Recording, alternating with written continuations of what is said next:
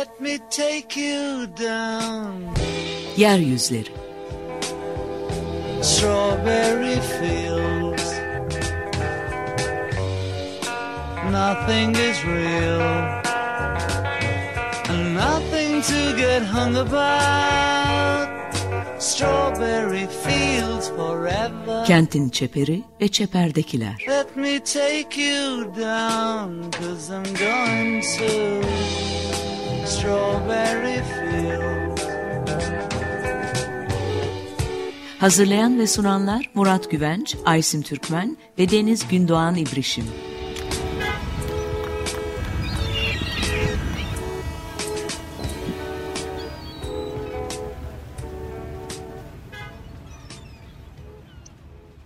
Merhabalar sevgili Açık Radyo dinleyicileri. Yeryüzleri programına hoş geldiniz. Bugün kent antropoloğu Şule Can'la beraberiz. Hoş geldin Şule. Merhaba, hoş bulduk. Depremden sonra yaptığımız ilk programda Şule'nin yakın arkadaşının annesinin nasıl Şabani Bayramı dolayısıyla depremden sonra hasar görmüş evine girmese de kendisi depremde yaralanmış olsa da orayı terk etmediğini aktarmıştık. Şule Can o antropolog. Şule bize çok kısa o hikayeyi de anlatır mısın? Antakyalılık ne demek? O bayramlar ne demek? Bize hissettirmek için. Hı. Çok teşekkür ederim. Davet için de çok teşekkür ederim.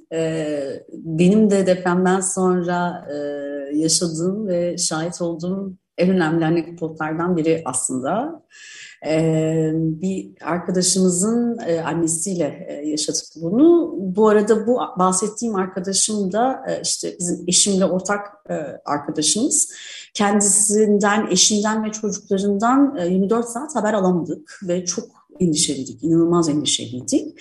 Sonrasında iyi olduklarını, sadece ulaşılabilir olmadıklarını ve bir seraya sığınmış olduklarını, ki annesinin serası orası da, köyde olduklarını öğrendik.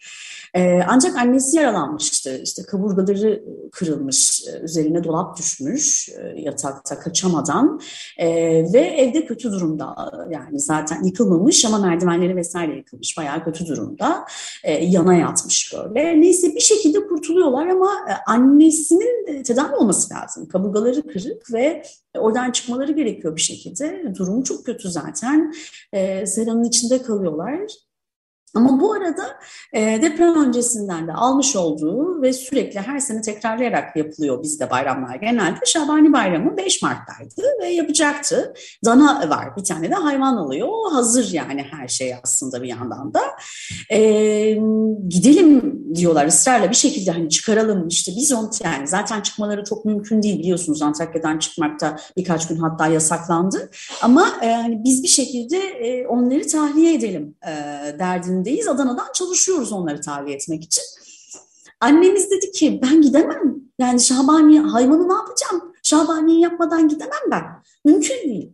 Yani acılar içinde ve aslında mutlaka tahliye olması gereken bir yanda orada bunu düşünüyor. Çünkü hem manevi değeri çok yüksek, hem de insanların depremden beri hep gördüğümüz bir şeydi bu. Ramazan ayında daha da fazla öne çıktı bence.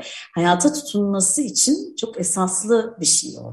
Yani yaptıkları, zaten yapmakta oldukları şeyi devam ettirmek, bir yandan bunu hissetmek, yaşadığını hissetmek, bu hem kültürel anlamda hem de sosyal anlamda insanların bir aradalığını da çok belirleyen bir şeydi.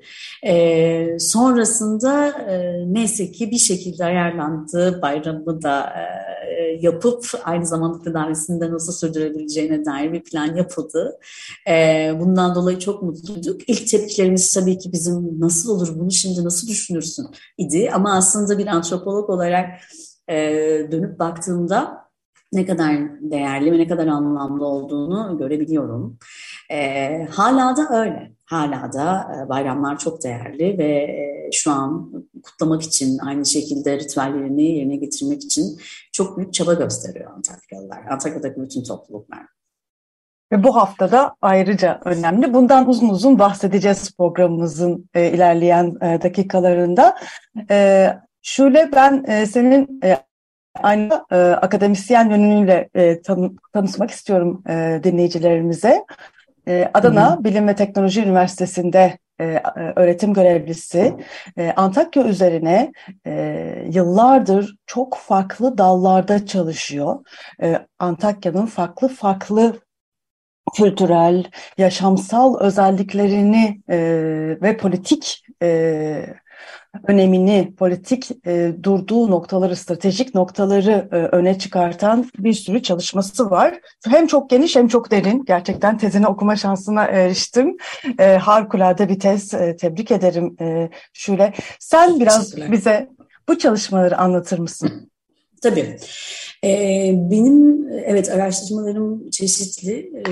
Bunun birkaç sebebi var. Aslında ben 2008'de yüksek lisansa, Bilgi Üniversitesi'nde yüksek lisansa başladığımdan beri Antakya'da çalışıyorum. Yüksek lisansta birazcık daha adevilik üzerinden din antropolojisi diyebileceğimiz bir alanda çalıştım. Arap Aleviliği ve Arap Aleviliğin kutsal mekanları, kutsal zamanları üzerinden nasıl bir direniş biçimi olduğunu ve direniş sembollerini çalışmaya çalıştım. Ancak 2011 sonrasında doktora çalışmamda odağım biraz farklılaştı. Çünkü 2011'de Suriye krizi patlak verdi. Ve ben de 2011'de Amerika Birleşik Devletleri'nde New York'ta Billington Üniversitesi'nde doktoraya başladım. Sosyal ve kültürel antropoloji alanında. Dolayısıyla en yanıcı meselelerden biri Türkiye-Suriye sınırındaki meselelerdi o dönemde de. Ve bizim için de, bizim evimizi de yakından, kalbimizi de yakından yakan meseleler ortaya çıktı. Dolayısıyla 2011 sonrasında ben doktora tezim çerçevesinde Türkiye'nin göç politikalarını, sınır politikalarını ve Antakya'da Suriyeli mültecilerle Antakyalı karşılaşmalarını ele aldım. Antropolojik bir tez yazdım. Sonrasında da kitaplaştı ve bu uluslararası bir yayın evi olan Rablich'ten çıktı bu kitap. Mülteci Karşılaşmaları kitabın adı da. Ve bu tez çalışmamda uzun soluklu bir çalışmaydı ve yıllarca süren saha çalışmaları, saha araştırmaları yaptım. Fakat doktora süresince bunun yanı sıra farklı alanlarda da çalışmalar yürütmeye devam ettim ben. Dolayısıyla mesela Samandağ'da, Musa Dağ Ermenilerin üzerine tarihsel antropolojik bir çalışma yaptım. Bunun dışında Antakya'nın yine en büyük meselelerinden, sorunlarından biri olarak gördüğümüz emeğin körfez ülkelerine göçü üzerine yazdım. Erkeklerin daha çok iş gücü sebebiyle göç edip körfez ülkelerinde çok zor şartlarda çalıştığı, eşlerinin, ailelerinin geride kaldığı bir mesele var. 1970'lerden bugüne giden. Bunun etnografik bir çalışmasını yapıp bunu kaleme aldım. Erkekler için nasıl zorlu olduğunu, kadınlar için, geride kalan kadınlar için nasıl sorunlar teşkil ettiğini, bu meselenin, onu ele aldım. Ve Asi Gülüşlü'nün kitabı var. Hakan Mertcan'ın derlemesini yaptığı çok güzel bir memleket kitapları serisinden, iletişimden çıktı. Çok güzel bir derlemedir. Pek çok değerli hocamızın yer aldığı bir kitap. Orada bir makale olarak çıktı. Antakya'nın yarası, yurt dışı kapısı diye bir makalem var orada. Bunun yanı sıra son yıllarda da biraz daha kadınlar üzerinden çalışmaya başladım. 2-3 senedir Kanada'da Waterloo Üniversitesi'nde post doktora yaptım ben. Orada Seçil Dağtaş'la birlikte çeşitli çalışmalar yaptık mesela. Mülteci kadınlarla Antakya'da, yerelde feminist kadınların bir araya gelişleri, sivil toplum kuruluşlarının dayanışma biçimleri üzerine çalıştık ve pek çok yerinde, yani Reyhanlı, Antakya, Defne, Samandağ, Kırıkhan, pek çok yerde çalışma yaptım ben. Her bir köşesinde Antakya'nın bir etnografik araştırma, dolayısıyla dostlar, dolayısıyla akrabalar var. Her bir köşesinde de anılarım da var. Dolayısıyla hem antropolojik olarak çok değerli bir saha araştırma alanı benim için Antakya, hem de yuvam, evim, çünkü Samandağlıyım. Dolayısıyla bu çalışmalar çerçevesinde en çok ön plana çıkan çalışma tabii ki kitaplaştığı için de tez çalışmam. Çünkü Antakya'yı gerçekten dönüştüren bir meseleydi Suriye Savaşı ve sonrasında da dayanıklılığıyla, dirençliliğiyle müthiş bir Antakya'yla karşı karşıya kaldık. Çünkü çok fazla sayıda mültecinin olması, gerçekten yanlış izlenen sınır politikalarına rağmen, çok büyük güvenlik sıkıntılarına rağmen Antakya bunun farkında olarak bir çatışmaya mahal vermeden bu süreci atlattı. Ama öte yandan tabii ki 6 Şubat sonrasında artık çok yeni bir evreye geçtik. Ama temel itibariyle benim çalışmalarım çok çeşitli olduğu için herkesin bir yerinden bildiği şeyler olmasına rağmen bu şekilde pek çok hem mültecileri içine alan hem de Antakya'nın kendi kent sorunlarının içine alan pek çok çalışmayı yaptık. Şimdi de yapmaya devam ediyorum. Bu çalışmalardan en önemlilerinden bir tanesi de bir Arap Enstitüsü kuruyorsunuz. Bu Arap Enstitüsü'nün Türkiye'de de ilk olduğunu söylemiştin bana. Çok çok önemli. Özellikle Türkiye'deki Araplarla ilgili önyargıların boyutunun sınırsızlığını düşündüğümüz zaman böyle bir enstitünün Türkiye'deki varlığı çok kıymetli diye düşünüyorum. Katman katman bir neredeyse ırkçılık diyebileceğimiz, neredeyse değil ırkçılık diye tanımlayabileceğimiz bir boyutta olan bir konuda aslında bambaşka bir bakış açısı, yaklaşım biçimi sağlaması açısından muazzam bir oluşum Arap Enstitüsü. Bunu da bize anlatabilir misin? Arap Enstitüsü nasıl kurdunuz? Çalışmalarınız nasıl oldu? Tabii ki seve seve. Arap Enstitüsü olarak geçiyor kısaca. Arap Hakları Araştırma Enstitüsü'nü biz 2015 yılında 7 kişi bir araya gelerek kurduk. İçerisinde farklı farklı topluluklardan kişilerin olduğu, Antakya'daki aslında mozaiği diyeyim, yansıtan bir grup ile Antakya'da sosyal kültürel çalışmalar yapmak, hem sahada araştırmalar yapmak hem de Türkiye'de farklı farklı platformları bir araya getirebileceğimiz bir mekan yaratmaktı derdimiz. Bu nedenle aslında şimdi çokça yakınla bahsettiğimiz Kurtuluş Caddesi'nin hemen başında çok da güzel bir eski Antakya evinde faaliyete geçmiştik ve 2015 yılında bizim kurucu başkanlığımızı Selim Matkap yapıyordu. Doktor Selim Matkap çok değerli bir Antakya emekçisi.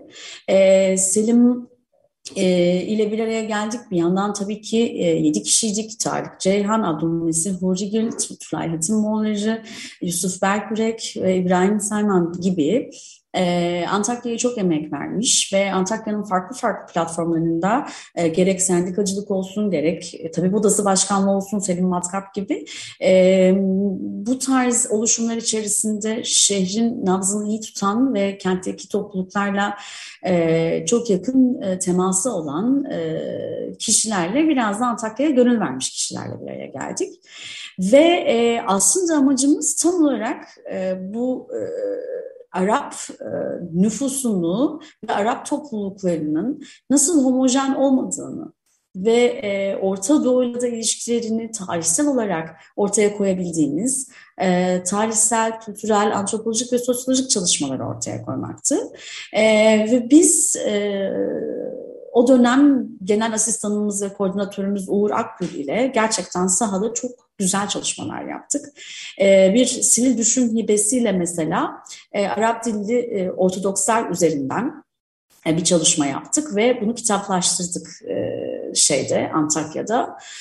Arap Alevi konferansı düzenledik. Türkiye'nin ilk aslında bu çapta yapılan bir Arap Alevi konferansıydı. Arap Alevilik üzerine çalışan, düşünen, aynı zamanda Arap Alevilerin saygı duyduğu sivil toplum liderleri diyelim, önde gelenleriyle bir araya geldik ve çoklu bir çalıştay yaptık 3 gün süren ve sonra da bu çalıştayın sonucunda bir Arap Alevilerin ortak sosyal, ekonomik ve kültürel sorunlarını dile getirdiğimiz, buna dair çözüm önerileri sunduğumuz bir kitap, böyle bildiriler toplamı gibi bir konferans bildiri kitapçı çıkardık. Ve bunları aslında 2 sene gibi kısa bir sürede yapıp çıkarabildik. Ancak tabii ki 2017 sonrası, yani daha doğrusu 2016 sonrası sivil toplumun yaşadığı Türkiye'de zorluklarla biz de baş etmekte zorlandık. Ve artık bir şekilde 2018 ve sonrasında maalesef hem finansal olarak sponsor sıkıntıları yaşamamızdan, bağış problemleri yaşamamızdan kaynaklı hem de insan gücü anlamında biraz zorlanmaya başlamamızdan dolayı resmiyette diyelim, çünkü birliğimiz aslında bir yandan devam ediyor ama resmiyette enstitünün bir sivil toplum kuruluşu olarak kapanmasına mecburiyetinde kaldık. Ama çalışmalarımızda mesela o dönem yaptığımız sözlü tarih çalışmalarını hala sunmaya çalışıyoruz. Hala enstitüde işte Uğur Akgül'le ve diğer orada kurduğumuz ekiplerle yaptığımız sözlü tarih çalışmalarını yayınlamak gibi dertlerimiz var. Bunları her platformda anlatmaya da çalışıyoruz. Ama o dönem çok geniş çapta aslında Antakya tarihi üzerine, sözlü tarih üzerine çok önemli görüşmeler yaptık, çalışmalar yaptık bir yandan. Yani Arap Enstitüsü'nün değeri birkaç noktada önemli. Benim için de çok anlamlıydı bu yüzden. Hem yereldeki toplulukların tarihsel antropolojik araştırmasının yapılması anlamında önemli, hem de Türkiye'nin tek ve ilk Arap Enstitüsü olması vesilesiyle aslında Türkiye'nin Arap kurucu olan kadim Arap topluluklara sahip olduğunu gösterip bunun da ne kadar derinlikli olduğunu göstermek istedik enstitüde. Çünkü Antakya, hep söylüyoruz, bir yandan çok özel bir tabloya sahip, bir yandan da tarihselliğiyle hem Orta Doğu hem Türkiye açısından çok önemli ve temsili bir köprü ve kapı konumunda. Dolayısıyla hem kadim topluluklarıyla çok değerli elbette ama hem de coğrafi, çevre vesaire zenginliği anlamında da sürekli kendimizi hatırlatmamız gereken bir kent. Ve öyle bir yerde ki Antakya, Türkiye'nin en güneyinde değil mi? Bir sınır kenti olarak da Antakya'yı ele alıp oradan bakmak Levant bölgesinin Orta Doğu'ya çok değerli. Dolayısıyla biz buna da biraz değinmek istedik. Yani Suriye'den ve Lübnan'dan da mesela akademisyenlerle bağlantılarımız devam ediyor. Enstitüyle birlikte bir araya gelip ve birlikte neler üretebiliriz diye kafa yormaya başladık. Bu bağlamda dediğim gibi hem dilsel hem kültürel anlamda aslında pek çok çalışmayı ortaya koymaya çalıştık. Yaptığımız araştırmaların, yayınladığımız şeyleri 3 dilde yapıyorduk. Bir web sitemiz de vardı, Arap Enstitüsü web sitemiz ve 3 dilde İngilizce, Türkçe ve Arapça çok da uluslararası anlamda katkıda bulunabildiğimiz noktalarda değerliydi aslında bu bakış açıları. Dediğim gibi hala çaba göstersek de tabii ki bizim de yaşadığımız zorluklar nedeniyle biraz frene basmamız gerekti maalesef. Şimdi ama deprem sonrasında da belki de bir yolu olur. Yine Arap çalışmalarıyla bir şeyler yapabiliriz diye ümit ediyorum. Şimdi yani Hatay'ın, Antakya'nın çok kültürlülüğü üzerine yıllarca hani vurgu var. Barış, hani bu çok kültürlülükle barış hani kelimesi de çok beraber kullanılıyor. Bu da düşündürücü belki de. Hani çok kültürlülük ve barış hani sanki yokmuş barış gibi demişti Salim Diyap. Var aslında, barış var ve dediğin gibi aslında bu çok kültürlü ve Antakya'nın bu hali o Levant kapısı olmasıyla çok bağlantılı ve aslında Arap dünyasındaki muazzam zenginliği yansıtması açısından da çok önemli. Yani burasının vurgusu hiç yok. Hani çok kültürlü ve barışçı sürekli bir vurgu var ama bunun Araplıkla da çok bağlantılı olduğu, oradaki kadim Arap kültürlerinin çok enteresan bir bileşkesini barındırdığı için Antakya'nın muazzam bir değeri olduğunu, bunun altı çizilmiyor.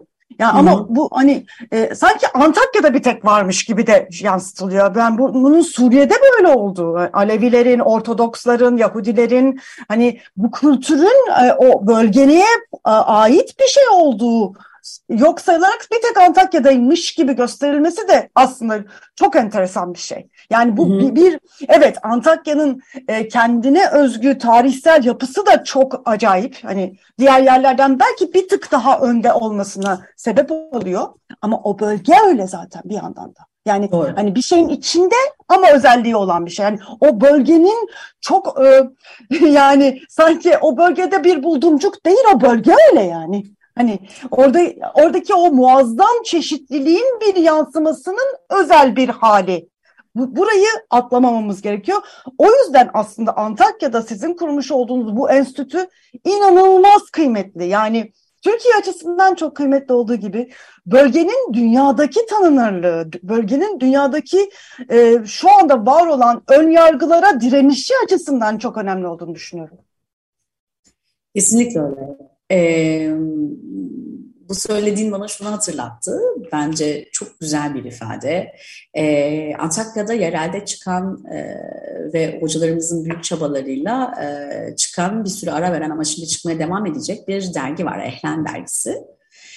Biz enstitüyü kurduktan sonra da yakın ilişki içindeydik. Ehlen Dergisi'ne de ben de zaman zaman katkıda bulundum. Ehlen Dergisi'yle yapılan bir röportajda Selim Matkap, enstitümüzün kurucu başkanı, demişti ki oradaki röportajında Araplar Türkiye'ye, Antakya'ya paraşütle inmedi.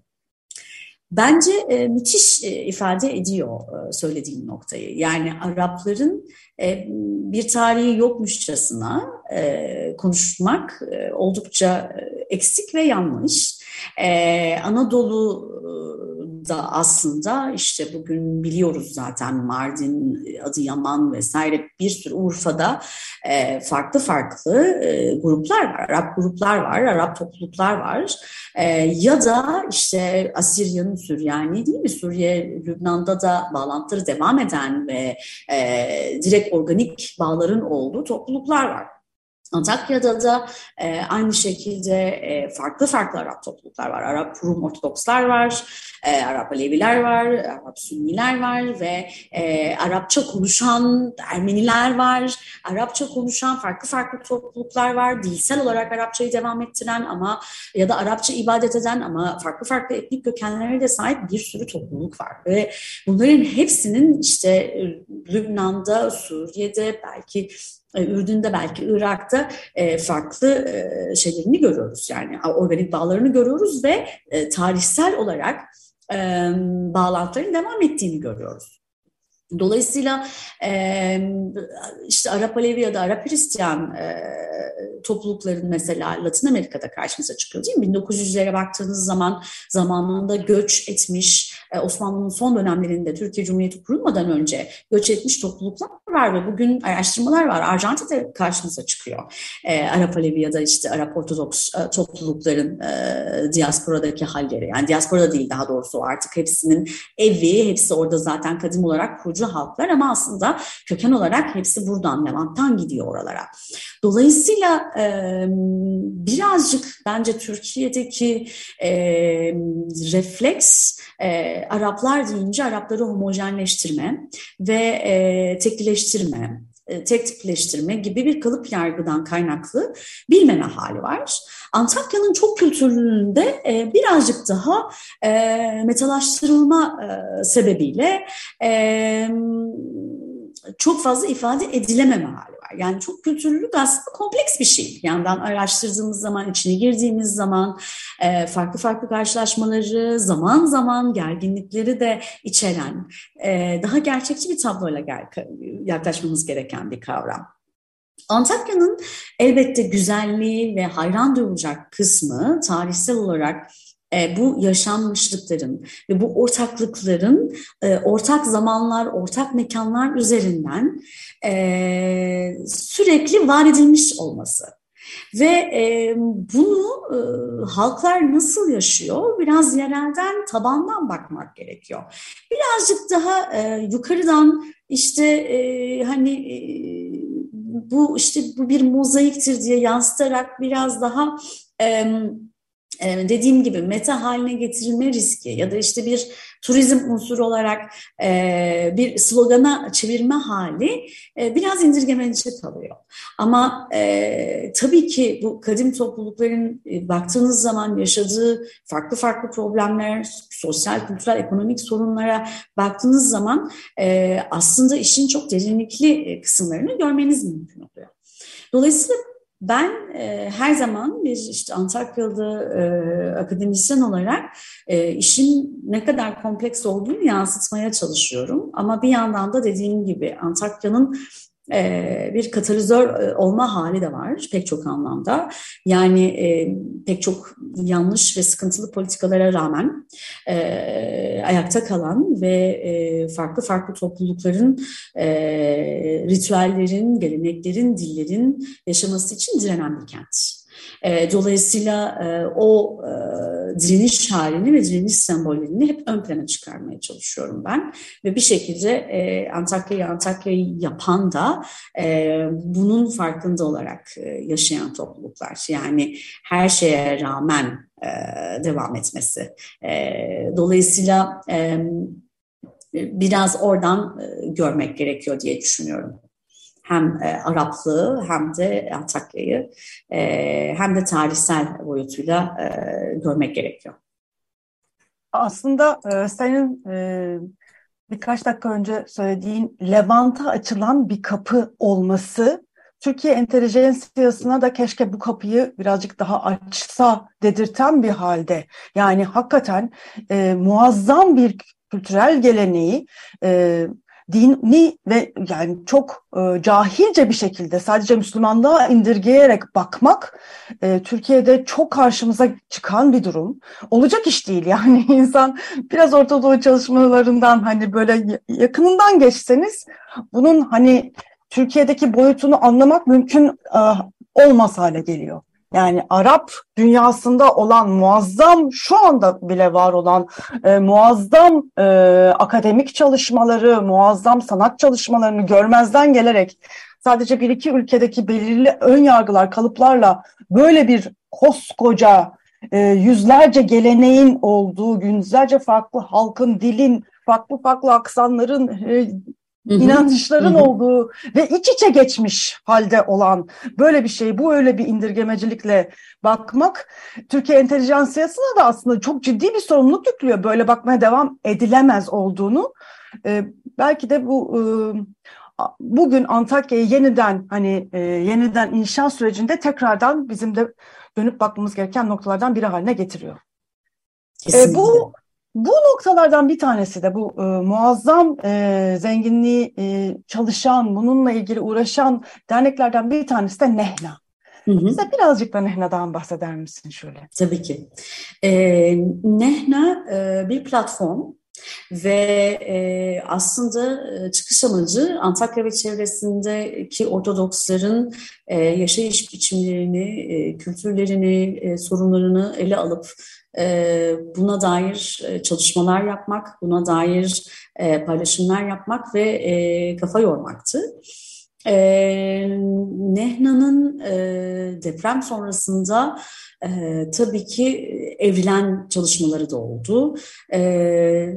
Deprem öncesinde birazcık daha aslında Antakya'yı ve buna Antakya'nın kurucu unsuru olan kadim topluluklara dair önemli çalışmalar ve Antakya'nın Hataylılaşması sürecine dair, toprak mülkiyetine dair, varlık vergisine dair çok önemli çalışmalar, tespitler, röportajlar vesaire ortaya çıkardı Nehna. Ben Nehna'nın yazarlarından biriyim ve Nehna platformunda ben de kendimce hem Arap Alevilik üzerinden işte evvel Temmuz gibi Alevilerin çokça uzun süredir kutladığı çeşitli bayramlar ve bunların anlamlarına dair çeşitli şeyler yazdım. Öte yandan Ortodokslar üzerinden Antakya'da yaptığımız çalışmalarda yaşanan kültürel ekonomik sorunlar, ayrımcılık, tarihsel olarak Rum kimliğiyle Arap kimliği arasında sürekli görünürlük değiştiren bir kimlik meselesini ele aldığım çalışmalar oldu. Ve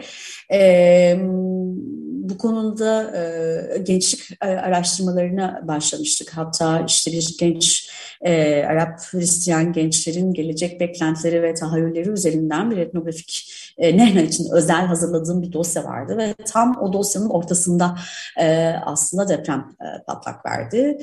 Ve tabii ki depremden sonra Nehna hem insani yardım anlamında neler yapabileceğine bakmaya başladı, hem de sahada birebir kiliselerin, kültürel mirasın üzerine çalışmalar yapmaya başladı. Samandağ'da ve İskenderun'da aşireleri kuruldu, kilise bahçelerinde ve pek çok şefin katkı sunduğu, dönüşümlü olarak çalıştığı, çok güzel, çok içten, yakından, şefkatle çıkan yemeklerle, insanlarla buluştuğu ve tabii ki bunun organizasyonunu Anna Maria Belunioğlu yaptı. Kendisi de mutfaktaki akademisyen olarak bilinir. Çok önemli bir şefimiz ve akademisyen hocamız. Dolayısıyla büyük bir çabayla hem aşevleri hem de kiliseler üzerinden bir ses çıkarmaya çalıştık. Ama bununla birlikte bütün Samandağ ve Antakya üzerinden neler yapabilirse her şeyi, bütün gücünü oraya kanalize etti Nehna. Ve aynı zamanda güvenilir bir bilgi kaynağı haline geldi. Ben en çok bununla gurur duydum. Çünkü gerçekten sürekli bir fact check ile, yani sürekli bir teyitli bilgi ile sosyal medya üzerinden pek çok platforma ulaşmaya çalıştı. Pek çok insanın da sesini duyurmaya çalıştı. Ve şu an bir kitap projesi var. Nehna'nın hem bu süreci kaleme aldığımızda deprem sonrasında tanıklıkları içine alan ve depreme özel makalelerin de içereceği bir İstos'tan çıkması planlanan bir kitap var. Bunun hazırlığı içerisinde şu an. Bunun yanı sıra tabii devam eden pek çok çalışma var. Antakya'nın hafızası yeniden ayağa kaldırmaya yönelik çalışmaları da devam ediyor. Ve bu süreçte de hem Ortodoksların hem de orada yaşayan diğer toplulukların direniş biçimi haline gelen bayramlarına tanıklık ediyoruz yine Nehna üzerinden. En son pazar günü Paskalya'ydı. Ve buradan tekrar kutlamak istiyorum. O yıkıma rağmen dirençle ve direniş halinde Paskalya'yı mümkün olduğunca kutlamaya çalıştı Ortodokslar. Bu Perşembe de Arap Aleviler İdil Fatır kutlayacak. Ümit ediyorum yine veresiler kaynıyor, kazanlar kaynıyor, yapılıyor. Yine kutsal yemekler, kutsal mekanlarda bütün yıkıma rağmen bir araya gelişler durmuyor. Ki pazar günü 10. Yuhanna Antakya Patriği riyasetinde yapıldı Paskalya ve çok onur vericiydi. Hala da tüylerimizi diken diken eden bir direniş bu. Hala buradayız, ayaktayız, gitmiyoruz, terk etmiyoruz diyen yani Antakyalıların sesini duyuyoruz. Onlara da selam olsun. Evet, gerçekten muazzam bir hafta. Çok ağır yıkımların ardından bayramlar haftası. 3 ayrı dinin bayramlarının bir araya geldiği bir hafta. Yani Antakya'daki bu bayramlar bu dönemde gerçekten inanılmaz kıymetli. Yok olmaya, yok edilmeye belki de karşı büyük bir direnç bu bayramlar, bir direnme. her bir ayrı halkın bayramlarını buradan kutlamak benim için de çok büyük bir keyif. Bir yandan da hakikaten Antakya'nın, Samandağ'ın böyle bir şey var. Yani her bir halk birbirinin bayramlarını da aynı keyifle kutluyor. Vakıflı Köyü'nde, Garbis'in kahvesinde yılbaşında mesela 4-5-6 ayrı yılbaşı kutlandığını ve ne kadar keyifle hani o haftanın geçtiğini anlatırlarken ki heyecanları, yaşını almış, başını almış insanların böyle gençlik heyecanıyla o yılbaşı haftasını anlatmaları aklıma geldikçe bu haftanın da nasıl kutlandığını düşünemiyorum bile. Yani gerçekten aslında hemen oraya gitmek istiyor insan. Çok kısacık bir müzik arası vermek istiyorum.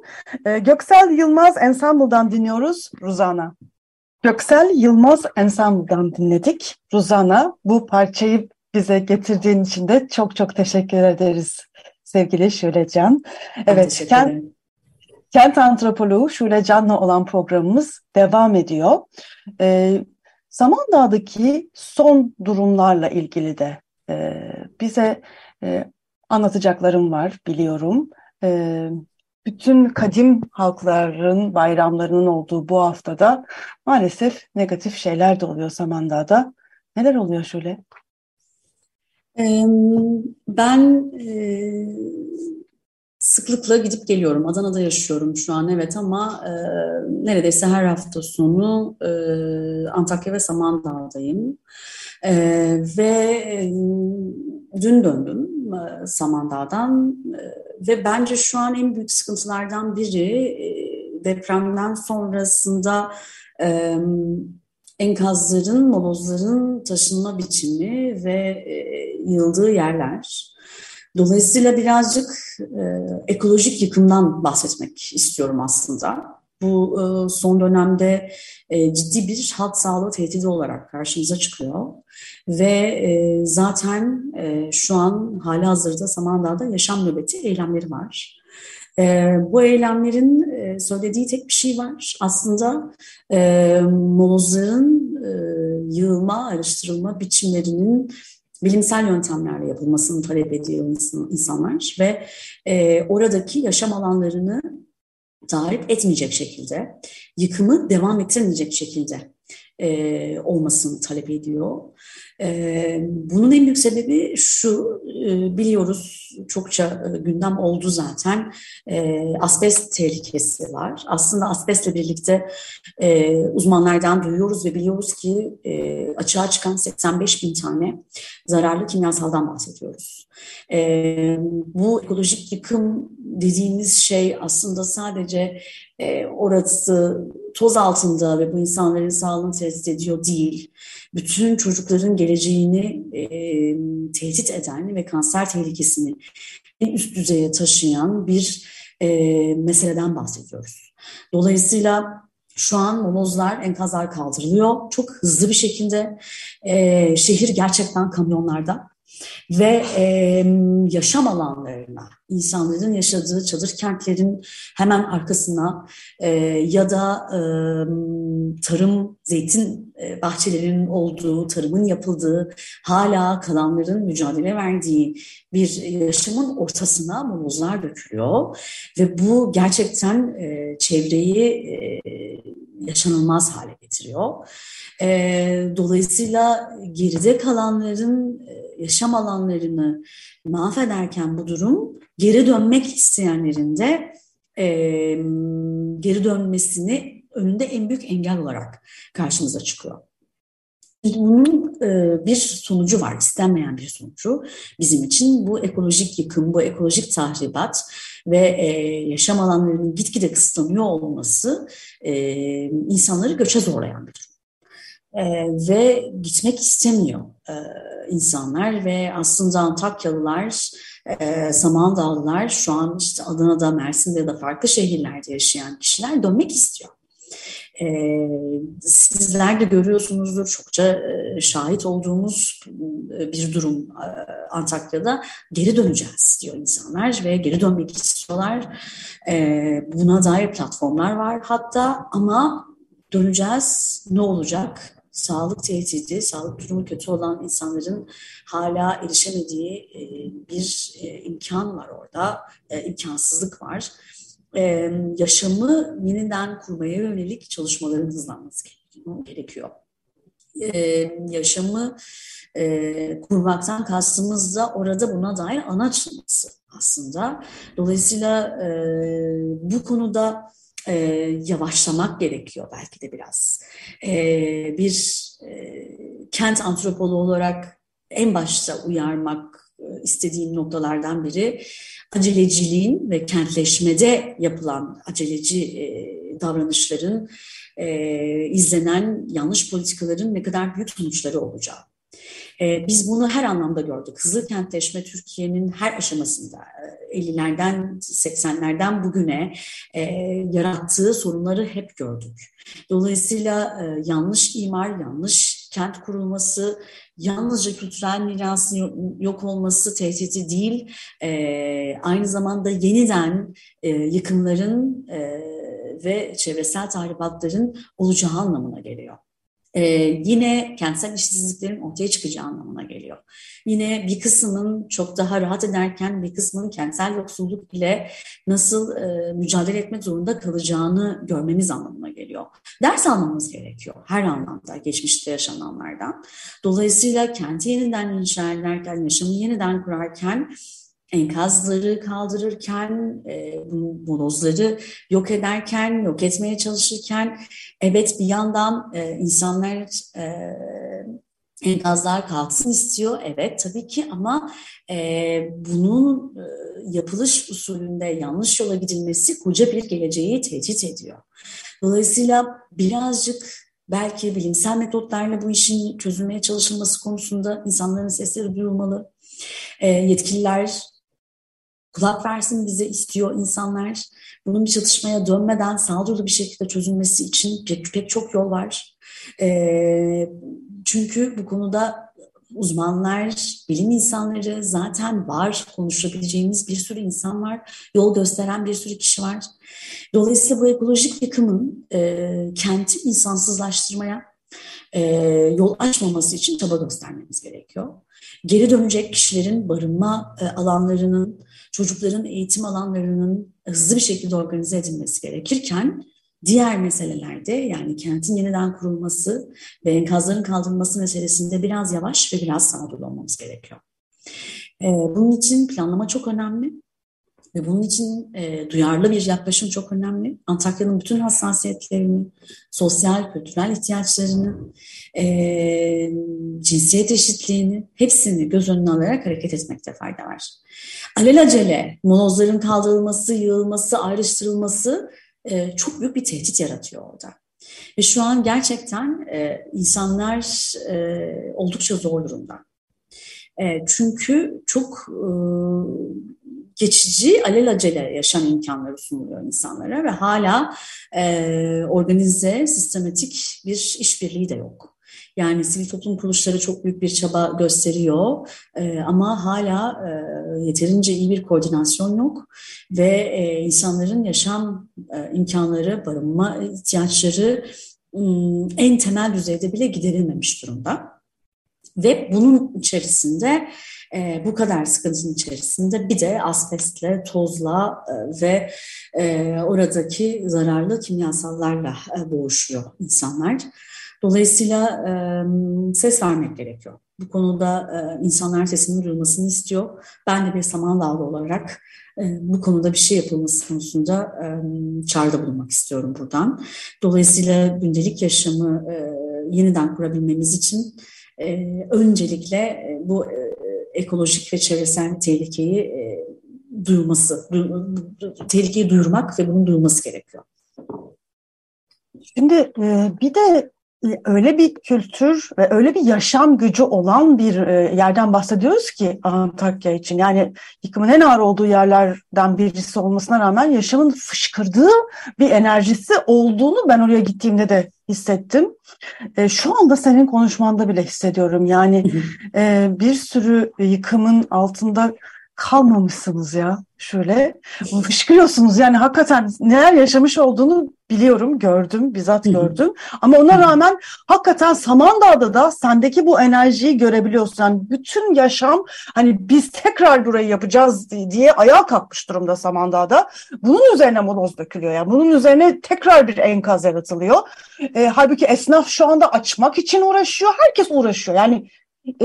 Yani ben gerçekten herkesi Samandağ'a gidip bunu görmeye, hani kendi gündelik yaşamlarımızın içinde bile bunu görmeye çağırıyorum ve böyle bir direnişe çağırıyorum. Çünkü bu bir yaşam nöbeti, hepimizin yaşamımızın nöbeti aynı zamanda. Yani Samandağ'daki bunu deneyimlememiz gerekiyor. Burada insana vurgu yaptık. Bir de göçmen kuşlarımız var. Evet. Kuşlarımızın da yeri burası. Yani göçmen kuşları, dünyanın kuşlarının en önemli mekanlarından bir tanesi burası. Yani evet, bunlar buraya gelmeyecek yoksa. Gelmeyecek göçmen kuşlar. Kesinlikle. Mileyha Kuş Cenneti'nin hemen yanına dökülüyor molozlar mesela. Samandağ'da Deniz Stadyumu'nun yanı olarak geçiyor ve resmen bir enkaz dağı var orada şu an. Yani inanılmaz bir yaşam ve dünyada tek örnek olarak gösterebileceğimiz yine müthiş bir zenginliği yok edecek bir eylem bu. Ve göçmen kuşları orada izliyor, yani dünyanın en büyük coğrafi belgeselcileri oradan takip ediyor aslında kuşları ve biz Mileyha Kuş Cenneti'ni de görmezden geliyoruz.